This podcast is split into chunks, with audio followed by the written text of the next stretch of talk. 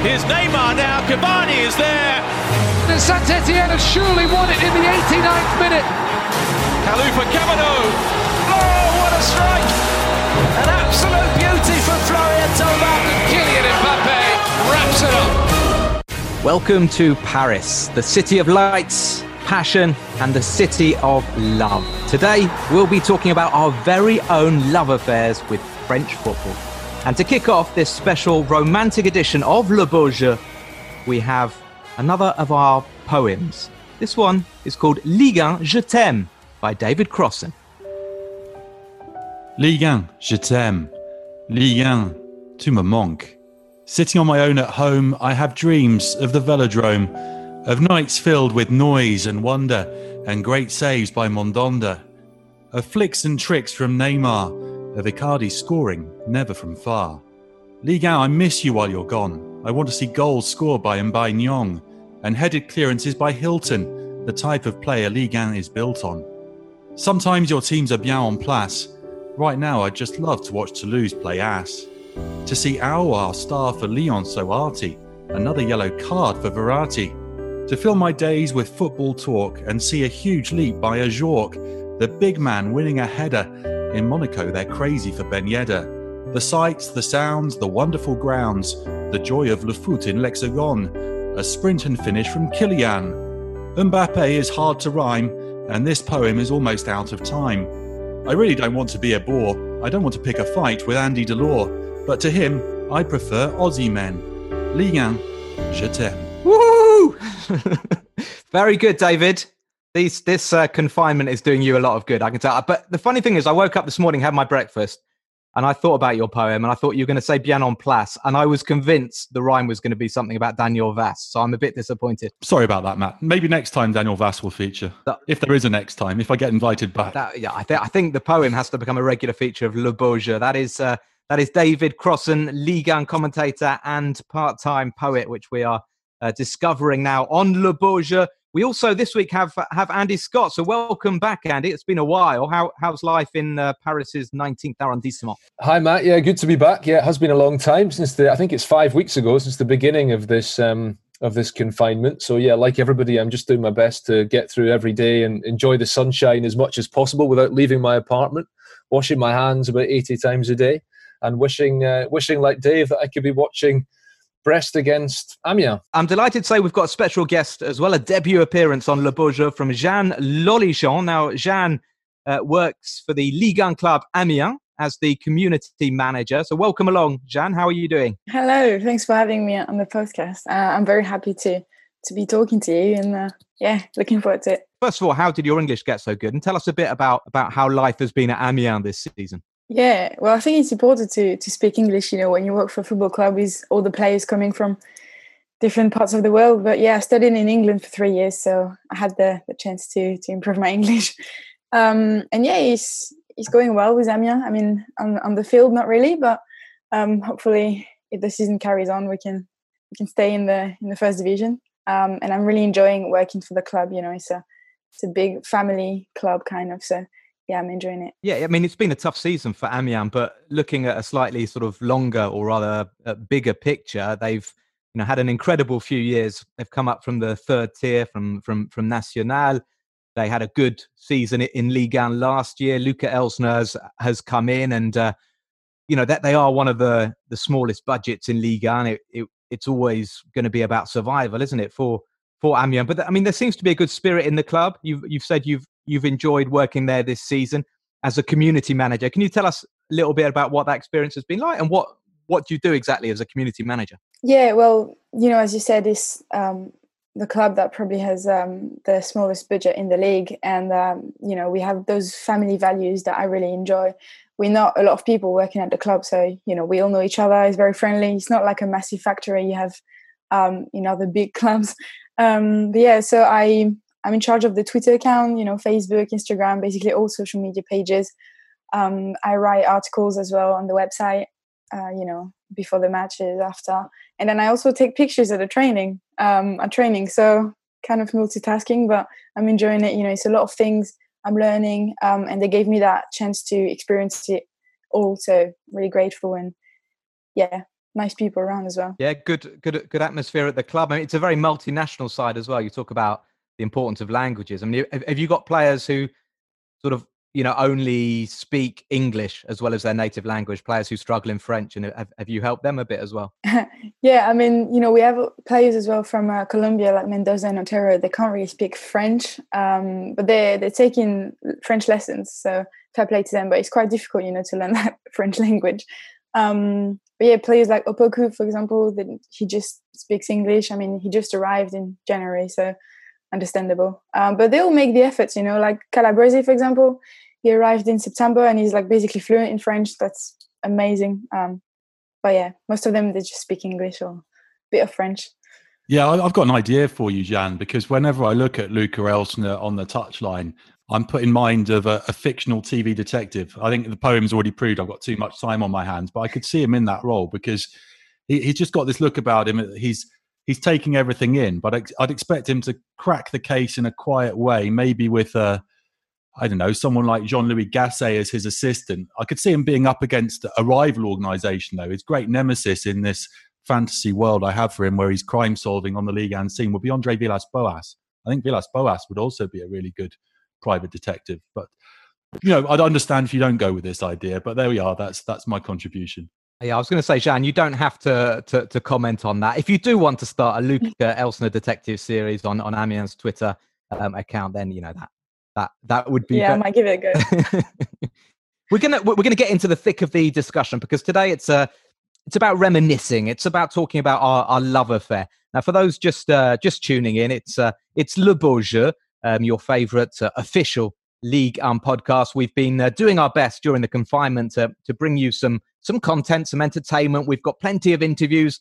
Um, if you haven't heard them, we've uh, heard from the Americans, Alejandro Bedoya, Carlos Bocanegra, We've heard from um, some Brits and some uh, Irish players who, who used to play in League 1, Tony Cascarino, Stephy Mavididi. We've heard from David Bellion as well. So do get onto our um, page, Le Jeu, on the different podcast platforms, Apple, Google, Spotify, and, uh, and Deezer. Do send in your questions to us. We love to hear from you. League and podcast at gmail.com or using the hashtag Le Beau Jeu. But let's take a, a little trip down memory lane. Let's bring Andy Scott in because uh, I know he's a he's a nostalgic one. Uh, Andy, who whose first love, I think it's fair to say, was Scottish football. His second love was probably um, Spanish football. But you know, much you know this this happens. This happened to me. I had a couple of girlfriends before meeting the you know the special one. And Andy, you met the special one what a decade or so ago, didn't you? In in, in Ligue 1. What are your what are your first and your strongest Ligue 1 memories? Thanks, Matt. Yeah, well, you know, it's funny. I was thinking about this because, um, as as you said, like I, I wasn't for example, I wasn't a Francophile growing up, but I was thinking, you know, I was born in the year in which France won their first major trophy, the uh, the, the European Championship in 1984. Uh, the European Cup final, the first European Cup final that I watched was the 1991 European Cup final between uh, Marseille and Red Star Belgrade. And uh, I would say the first World Cup that I was really able to watch a decent time of day and be old enough to take it all in was 98 in France, which France won um, and obviously Zidane was was the star of that, and he was probably my favourite player as a teenager. So even though I wasn't watching a lot of Ligue 1 when I was when I was really young, there were certainly elements of the French game which which I was taking in. And then by chance, I ended up in France, um, and that was in 2008. Uh, moved here, and, and here we are, 12 years on, and now I'm a naturalised French citizen. So it's, it's, it's very strange, really, to think about that. But the first game that I saw in the stadium in France in 2008 was uh, really quite a pivotal one, actually, because when I think about it now, because it was Paris Saint Germain against Bordeaux, PSG's first home game of that season. And uh, they had, if you remember this, PSG had uh, just avoided relegation at the end of the previous campaign uh, under Paul Le Guen. And uh, that Bordeaux team with Laurent Blanc in charge went on to win the league in, in the season in question in 2008 9. And that match that I went to, I remember being really struck by by the atmosphere at the Parc des Princes because uh, it wasn't like the atmosphere now. Let's be honest, the Parc des Princes has become much more sanitized, really, in terms of the atmosphere. Yes, there is a great atmosphere on a big European night. The ground is pretty much always full, but there was a real edge to the place uh, in in those days still.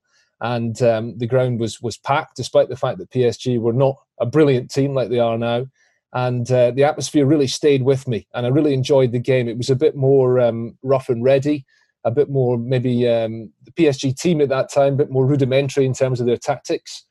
But they won. They beat a very good Bordeaux team, and it, and it stuck with me. And I went to the Parc des Princes quite a lot that season. I enjoyed watching that PSG team with the likes of uh, Guillaume Hoarau up front, uh, the um, the classic big man up front, and uh, players like Stéphane Sessegnon, Claude Makelele, Ludovic Giuly. And um, I really enjoyed that PSG team. They, they just missed out on European qualification.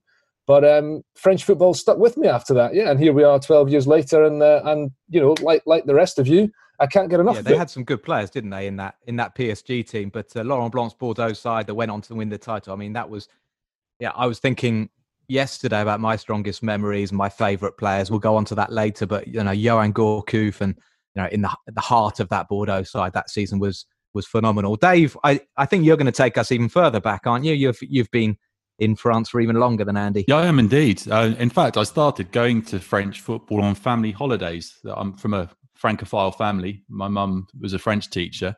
And when we traveled throughout France, we used to go to games. So I can say that I've seen Saint-Brieuc play in Ligue 2 and I still love French football, which I'm sure not many people can. But I think for me, the, the pivotal month was August 1997, where I went to watch Cascarino, who you did a great interview with, with Matt the other week. And he scored for Nancy in a 4 2 defeat against Troyes away from home in a Ligue 2 game. And a few days after that, uh, we went to watch Auxerre play Paris Saint Germain. And it wasn't long after Auxerre had done the double, uh, sort of a couple of seasons on at the start of a season. And Varche and Marlet scored. And then PSG had this incredible comeback after Auxerre had a man sent off 1 3 2. The atmosphere was amazing.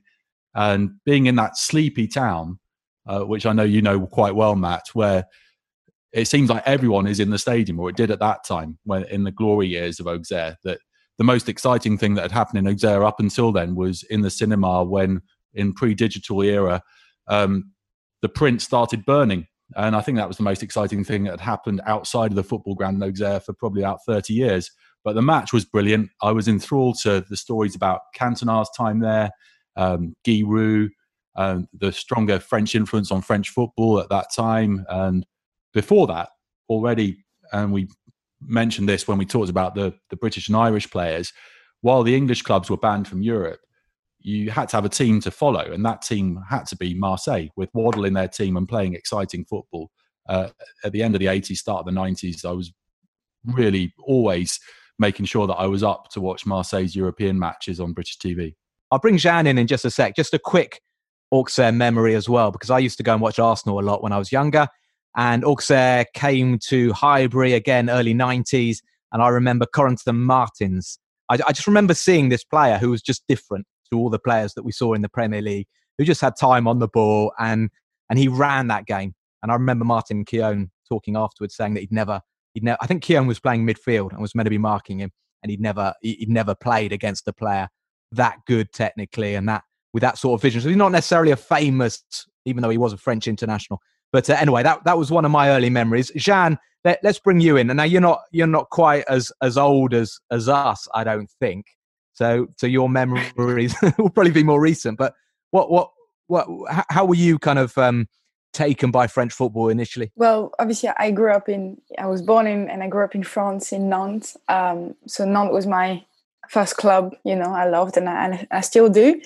Um, I don't really remember, sadly, going to stadium for the first time, uh, but it was definitely a, a Nantes game. Um, but there's, I mean, there is one particular match that really had a massive impact on me, and it was um, when Nantes played against Sedan in the Ligue 2 in 2013, April.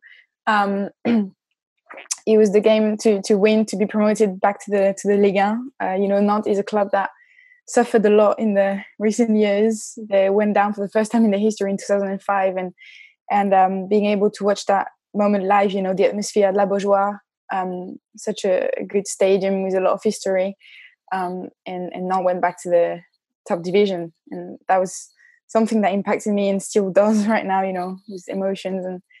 Jan, I, I, everything. I, I sorry, I, I, I always wonder what it's like for Saint Etienne fans and, and some some extent Nantes fans as well, who because Saint Etienne, you the, it's not just the young people; it's people who are forty and you know forty odd years old, fifty years old, who've never actually seen Saint Etienne winning the league. but they just hear about this amazing football club. Now Nantes won won eight league titles, but they didn't just win eight league yeah. titles. They kind of they they're renowned for for their own sort of innovative style of football that was brought in um, by all the wonderful coaches and uh, enhanced by Jean Claude Suaudeau in the um, in the nineties and Raynald Denoueix. What what's it like as a youngster, sort of growing up in Nantes and then being a second division club? Do you get a bit fed up with the older people going?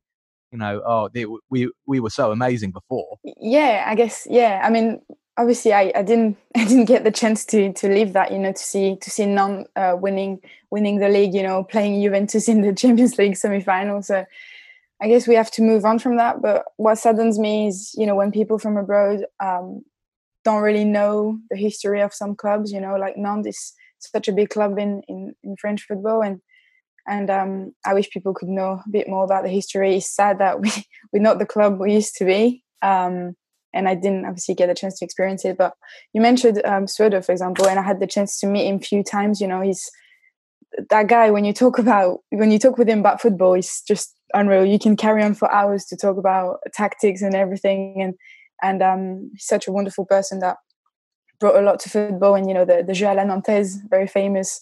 I think Barcelona got that um, from Nantes.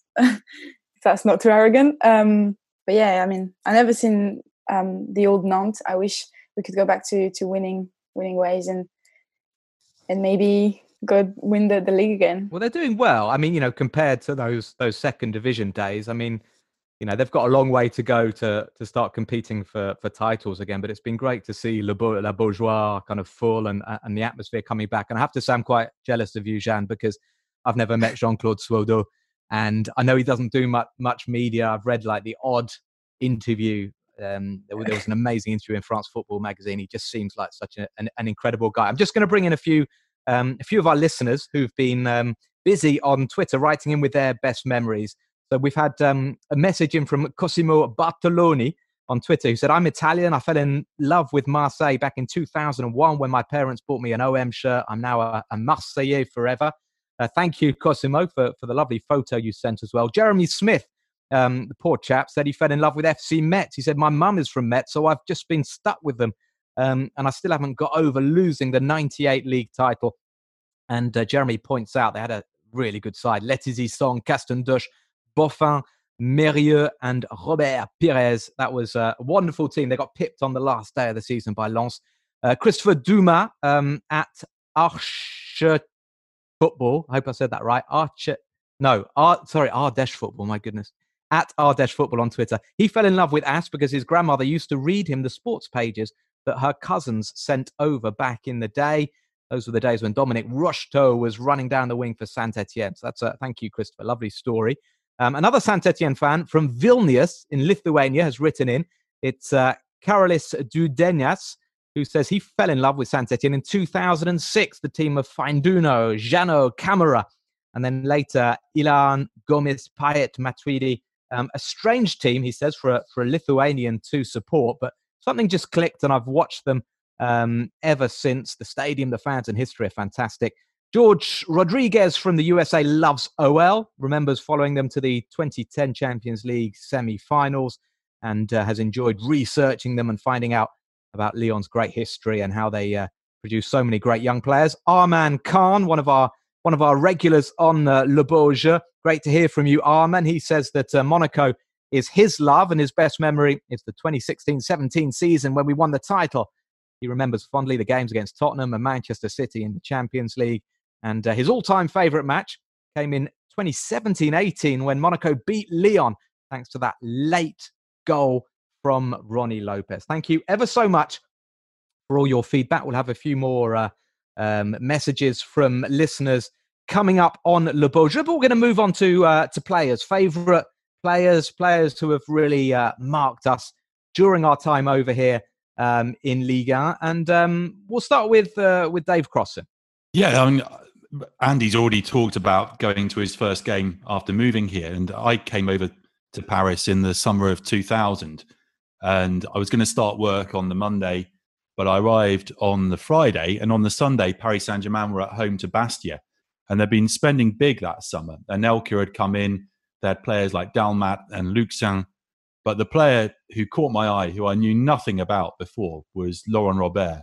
And every week I went in those opening weeks of the season, he'd score a blinder. He scored 15 goals in 32 games that year. Uh, my family came over in that October. I took them to watch PSG wallop Rosenborg 7 2. And as Andy said, the atmosphere was like atmospheres that I remembered from five years previously in England that I felt had already been lost by that stage. And I just found it so exciting. It was exhilarating the way the, the Parc des Princes retains the noise in that concrete bowl, the style of football they were playing, at least for the first three or four months of that season. But then things started to fall apart under Philippe Bergeroo. Uh, they still had some decent European results, but Laurent Robert that first year, absolutely phenomenal in terms of the the consistent brilliance and scoring wonder goals, picking the ball up on halfway, running at defenders, putting it in the top corner. Absolutely amazing. Yeah, just a shame he he went to Newcastle, Dave, isn't it? Really. Andy Scott, Andy Scott, who went from watching Dundee United to to watching um, these exceptional teams in in Ligue 1. What what player memories do you have, Andy? Well, um, um, just to come back to what I was saying before, I mean uh, that that first game that I went to, and Guillaume Hoarau, I think if my memory's not uh, tricking me, he scored the winning goal in that first game I went to against Bordeaux. So Gu- Guillaume Hoarau was, for me, was was was fantastic to watch. I think he scored 17 goals in that first season. I think uh, I've got the statistics in front of me. Andre Pierre Gignac and Karim Benzema were the only players who scored more goals than him that season in League, and of course Benzema went to Real Madrid at the end of that season. But um, Hoarau had just been playing for Le Havre in the second division the previous year, scored lots of goals, did brilliantly in that season, and, and I really enjoyed watching him. I think if, if you move on from from that season, then over the last decade, obviously players like uh, Eden Hazard at Lille um, was was brilliant to watch, and then the, the, the Qatar generation at PSG have brought us so many great players as well. But you know, there's something about that that PSG team of the late um, the late part of the previous decade, the noughties, that uh, kind of sticks with me because it wasn't quite as glamorous as it is now. And um, yeah, I just really enjoyed watching that team. And uh, Hoarau was was the was the big man up front. And uh, as as producer Ian will tell you, I love uh, I love a big man up front. That's that's what I was going to say. Is that the the Scot in you, the the the need for this big target man? Because I yeah. know as well that Cheick Diabate is is is is one of your favourites, the the giant Malian, as you call him, uh, every yeah. opportunity. well, well, yeah. I mean, the, uh, you're probably right about that because when I was uh, a, a, young a youngster growing up in uh, in Dundee, Duncan Ferguson was one of my favourite players uh, in in my team, and he's certainly a, a, big man up front. And Cheick Diabate uh, is is a cult hero, really, uh, for anybody who's followed Ligue 1 in the last decade. maybe not the most prolific goal scorer, but but a, a slightly awkward-looking customer and, and a pretty handy player as well. And he was he was a really good player in that Bordeaux team that won the French Cup, really unheralded Bordeaux team that won the French Cup in what was it 2013 in a brilliant final against uh, Evian. I remember being there with David Crossan that night, and I think it was the same day in which Monaco announced the double signings of Radamel Falcao and James Rodriguez. So quite a, a significant day, really, in recent French football history. But for me, it will be best remembered for uh, the heroics of Cheick Diabate he's a great man as well. Very, very, um, very generous, very funny, very down to earth, and uh, yeah, we're all we're all big Cheick Diabate fans. But Jean, you know, back in the day, Nantes, Nantes, they didn't need any big target men to lump it up to. They just play total football, didn't wouldn't they? Or, or the Joël Nantes. Any any players um, from your era? I mean, it could even be a, a League Two player or any that marked your your childhood.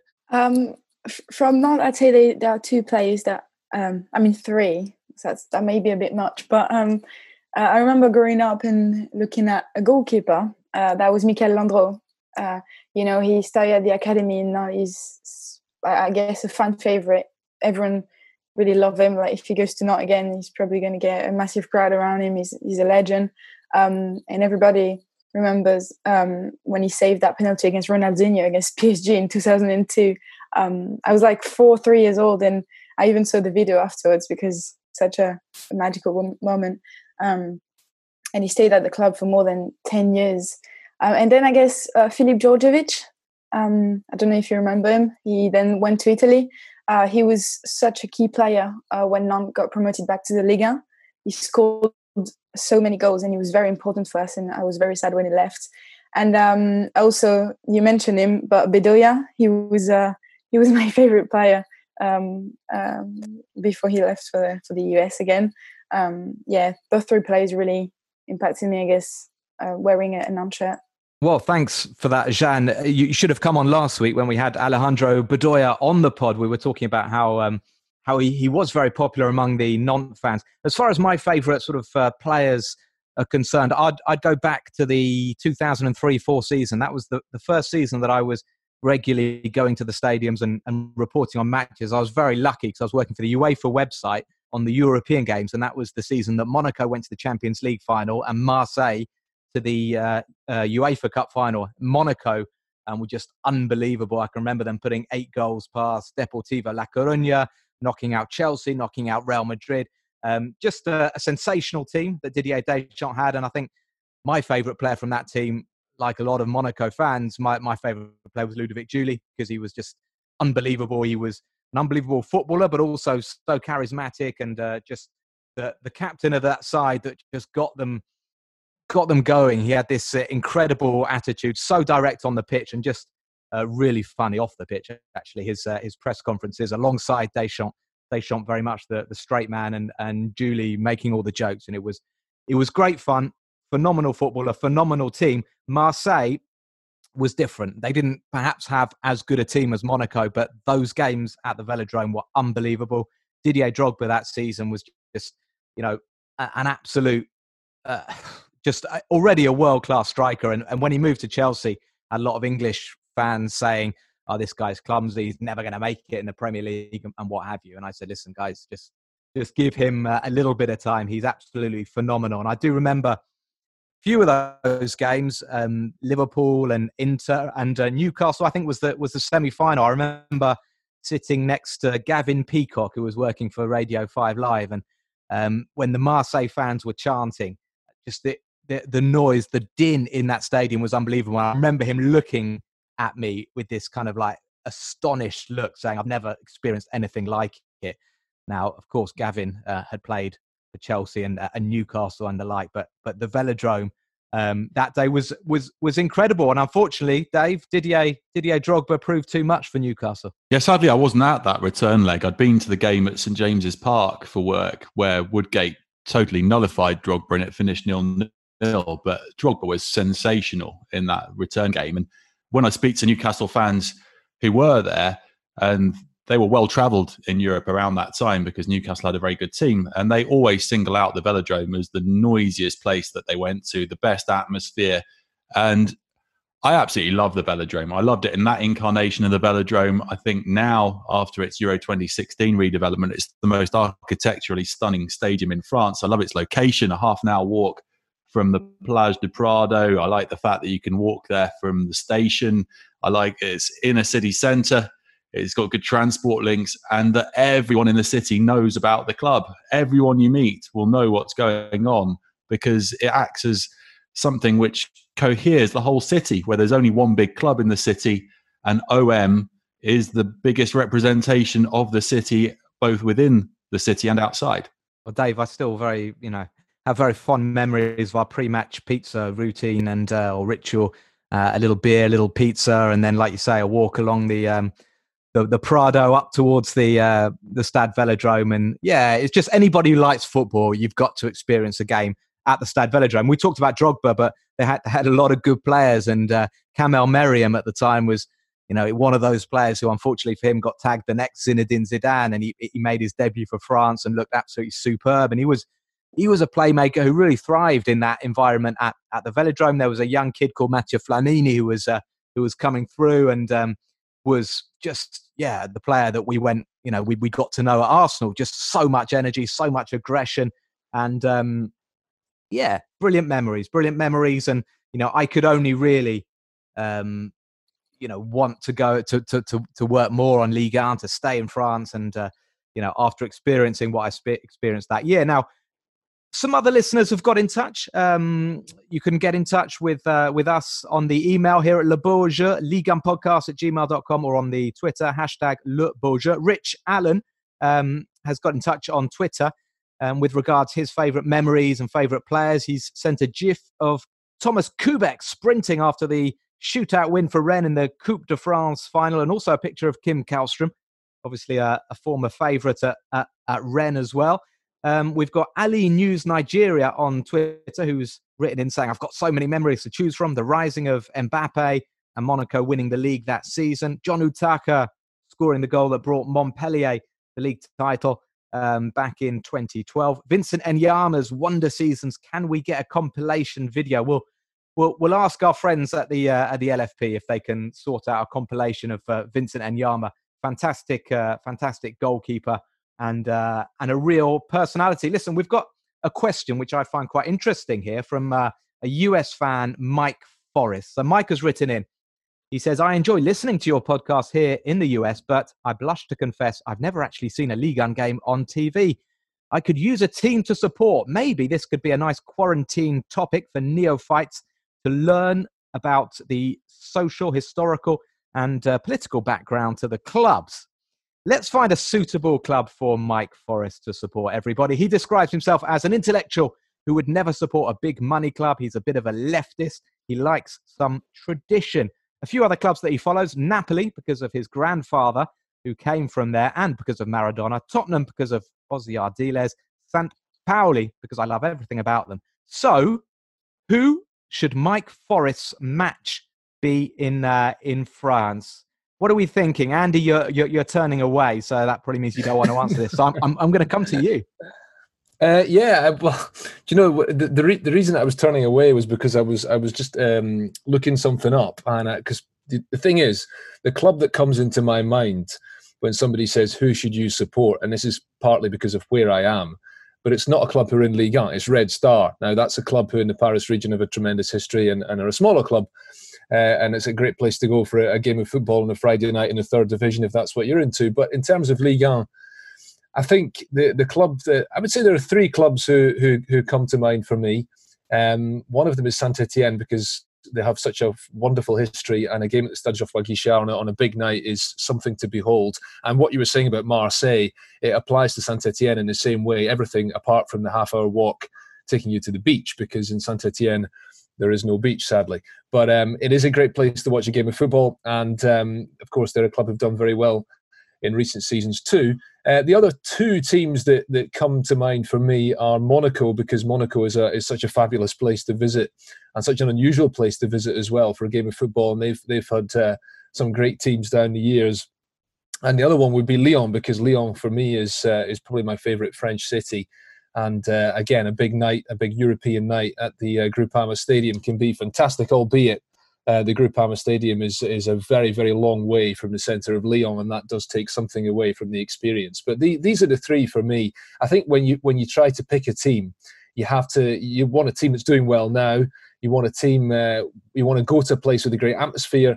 But I think as much as anything else, you want history, you want tradition, and uh, that's something that these three clubs that I mentioned uh, can all provide. But Andy, Mike is is is left wing politically. You want to send him to the tax haven that is that is Monaco. So it's a curious choice. Well, that, but that's but that's why that's one of the reasons why I mentioned Red Star because Red Star are a club with uh, with a with a left wing element to their support, but sadly they're a long way from being in Ligue 1 at the moment. Okay, well, Mike Mike can decide. Jeanne, have you got a, a suggestion for our American friend? Yeah, I, would suggest Amiens, not just because I work for them, but.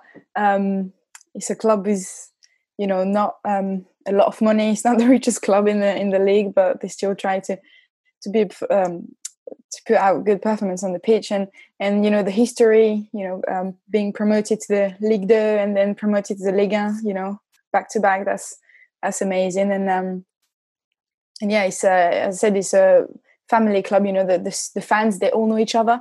The stadium is not that big. It's got like 12,000 seats, probably one of the smallest or the smallest in the league.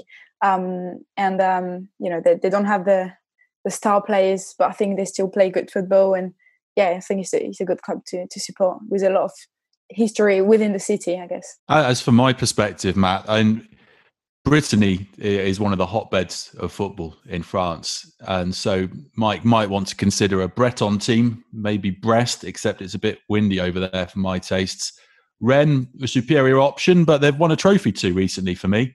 So I'm going to suggest a club in the south of France um, on the Côte d'Azur because Nice have not won trophies for decades, but they are going to start winning trophies again soon, I think. Maybe you won't like the moneyed element after the Ineos takeover, but if he does start traveling to France regularly, he's going to see exciting football, get some sunshine, and most importantly, I know Andy and myself have very extensive conversations about what it's like getting to stadiums around France.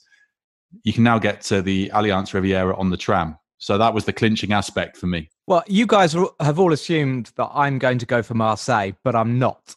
So I am going to go for, you know, Mike wants a sort of nice socialist working class football club. For me, um, you know, Marseille is a, is a hotbed. The atmosphere is incredible, but there are two clubs um, where the values are very much um, in line with with their working class populations. Two industrial cities, um, Saint Etienne, of course, atmosphere unbelievable. But I, I want to talk about Lens because Lens um, have arguably the most loyal, passionate support um, in France. The noise at the Stade Felix Bollaert is is phenomenal. And the, the first experience I had of Lens, I was not very good at French at the time, and I was traveling to Lens by train to go and watch Arsenal. And I think it was it was in '98. It was when Lens and Arsenal had won the league, and I think it was Arsenal's first Champions League match. It was very exciting. Um, and I and I went to the to get my ticket, and I said, "Can I have a ticket to?" You know, I'd done French at school, so I thought I knew how to say Lens, and I said Lens and they sold me a ticket to a town called Laon, L A O N. And I thought this is not good. I'm not. I'm not going to get to the football match. Anyway, I managed to change my ticket. I got there.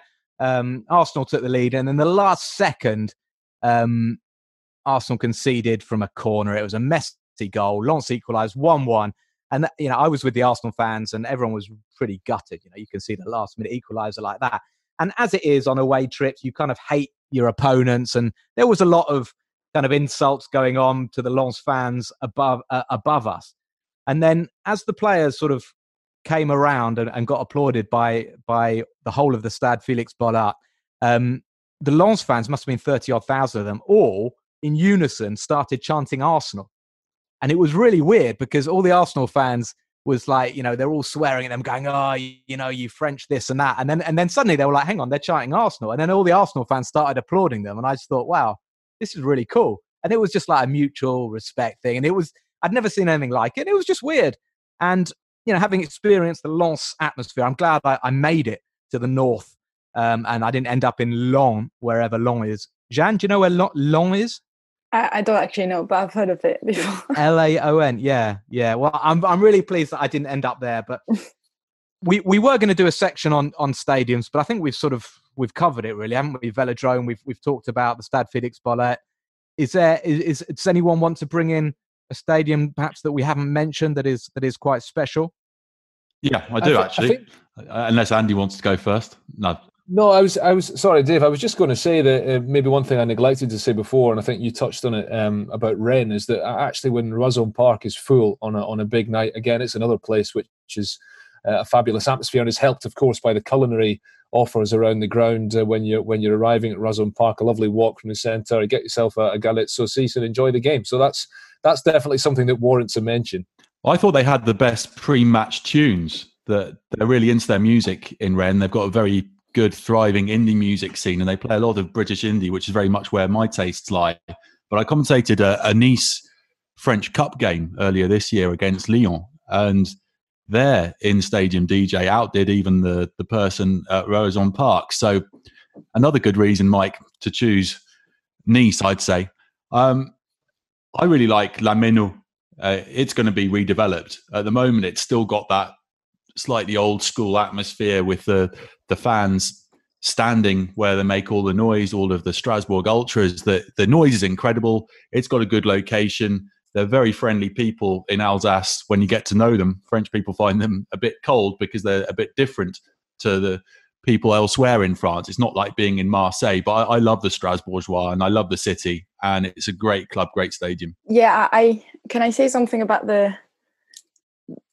go for it. Go for it. Yeah, about the the Meinau, I completely agree with it. I've never actually been. I've never had the chance to to go to to Strasbourg and and watch a match, but you know, this season I've had the I mean, I've been to a few stadiums, you know, with, with Amiens, uh, covering them, but I've also always had that um, that chat with my my my bosses at the club and even journalists coming in uh, to commentate, you know, the the Amiens games, and they always told me, you know, you have to go to Strasbourg because the amazing is the the, the atmosphere. Is very is just amazing, and and when you play in that stadium, you feel like you're suffocating because the the support is massive, and you know, I don't know if it's the um, the the design of the stadium that makes it very very loud or something but apparently it's, uh, impressive and and it's a very underrated stadium and atmosphere in France I feel well, I, I think it's the design I think it's the beer as well that is consumed pre-match which always which which always help. And you talked about the music Dave that when Strasbourg come out and I haven't found the answer to this but they why you know why this is they come out to the to the English song uh, football's coming home I think? Yeah that, that's it. And I've never quite worked out why it's a bit of an anthem worldwide, isn't it? They're quite yeah. close to the German border, and the Germans adopted it. So why not? Why not? I, I, really like the the stadium announcer in Strasbourg as well. He must have the deepest voice of all of the stadium announcers in France. He, yeah. I think he might be called Barry Blanc. Barry Blanc, nice one, nice one. We're gonna we're gonna um, finish with with with coaching memories. So just to give you all um, a couple of minutes, just to, to try to think of your best or favorite um, memories of coaches. We'll bring in our, our deja who section, our, our interactive segment where you can write in if you know the answer, if you know the person that we are talking about. Last week's uh, deja who, the clue was I was born in the south of France, but I had to go to Lens in the far north to make my Ligue 1 debut. I've played for Nice and Rennes. I've had two spells at Marseille, winning the Coupe de la Ligue twice, and I am now making an impact in the MLS. It is, of course, Rod Fanni. Congratulations to Sam Klebert in uh, San Luis, Missouri, and um, Adam Cyrulnik, who for the umpteenth time in a row has got the, the right answer. But Adam, you have to share the um, the accolade with Sam Klebert in San Luis this time. Now, tough one this week from our producer Ian Holyman, um, who's been uh, writing in on the chat saying we need to be talking about Le Chaudron. Maybe we didn't give enough love to Saint Etienne Stadium. But let's go with this week's Deja Who. I'd played in the Netherlands, Spain, and England before I arrived in France in 2007. I left the velodrome just as Didier Deschamps arrived. I finished my career as a black cat in England. If you think you know the answer to this deja vu, send in your um, responses to league1podcast at gmail.com or you can uh, get us on Twitter using the hashtag DejaWhoL1. Now we're going to talk about our, our favorite memories of, of coaches, and uh, I'm going to start with the Scot because the Scots are very famous for their for their coaching caliber.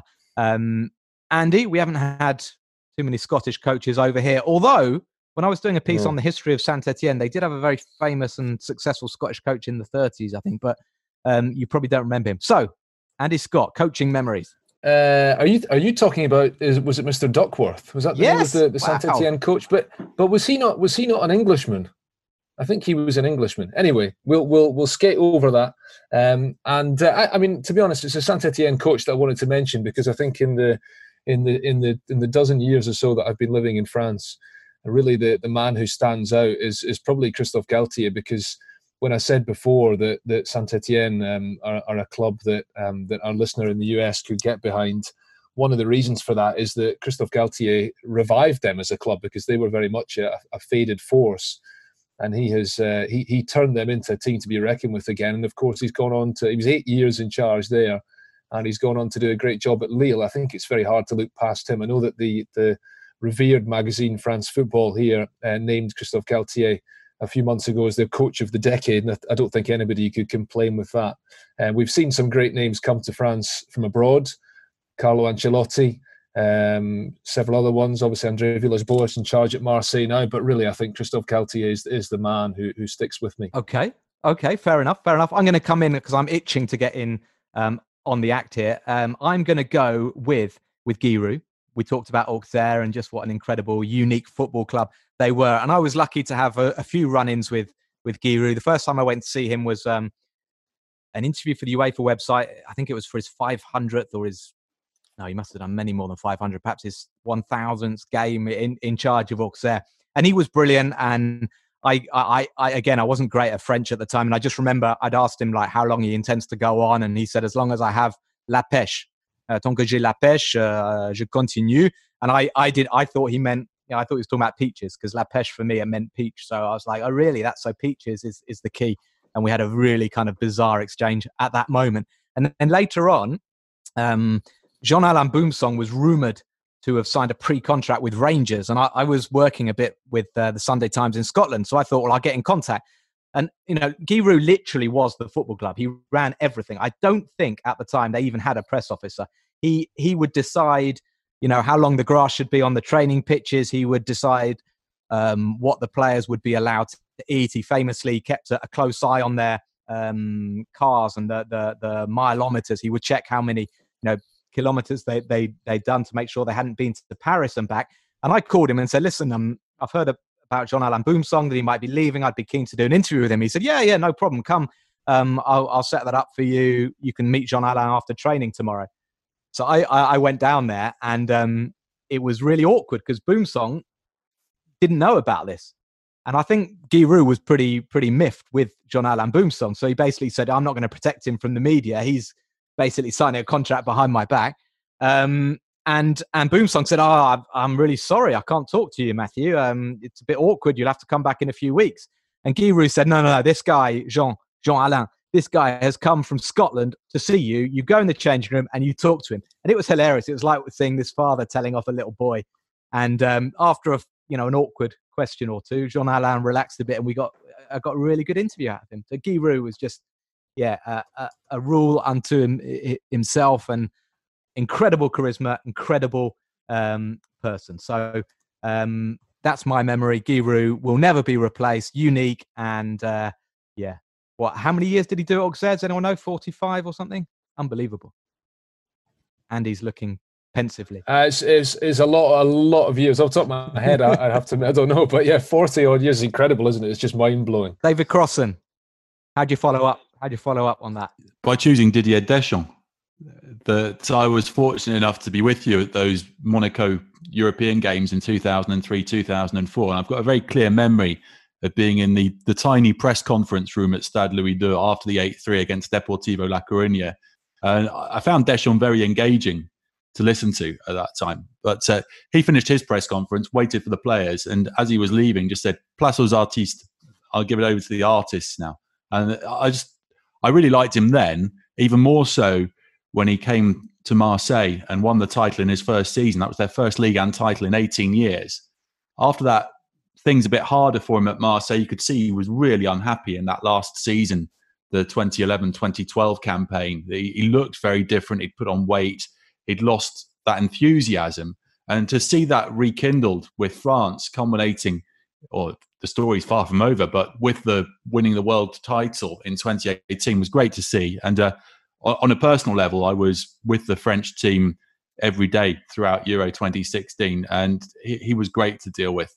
Uh, the semi final took place in Marseille, and I was at the velodrome, and I suddenly had all these people coming up to me saying, Yeah, you are quite sunburnt, aren't you? So, maybe a little bit. I've been down to the, the Plage de Prado for a little walk before coming here. So, what, why are you mentioning this? It's, oh, because we get the the feed inside the stadium, and we saw you talking to Didier Deschamps earlier, and he was saying, "Yeah, look, be careful, your nose is starting to peel." so, he, and he said to me, you know, "After Monday, I don't really care if you get sunburnt, but at the moment, you're part of our adventure, and I want you to be okay." I thought, "Thanks, Didier," and I made sure I bought more sun cream for my next trip to the to the beach the next day.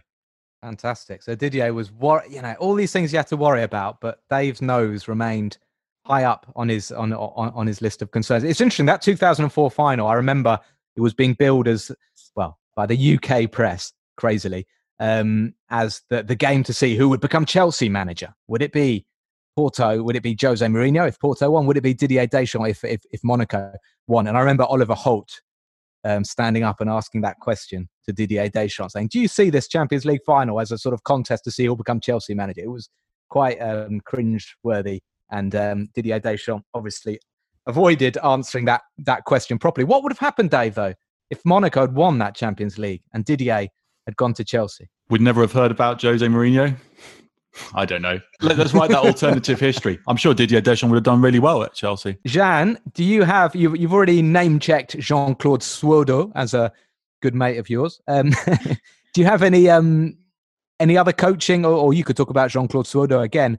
Any any sort of coaching memories, people who've really uh, impressed you, or uh, or any good stories? Um, yeah, I mean, it's it's not a coach that stayed for a long time in, in France, um, but I'll go for with Carlo Ancelotti.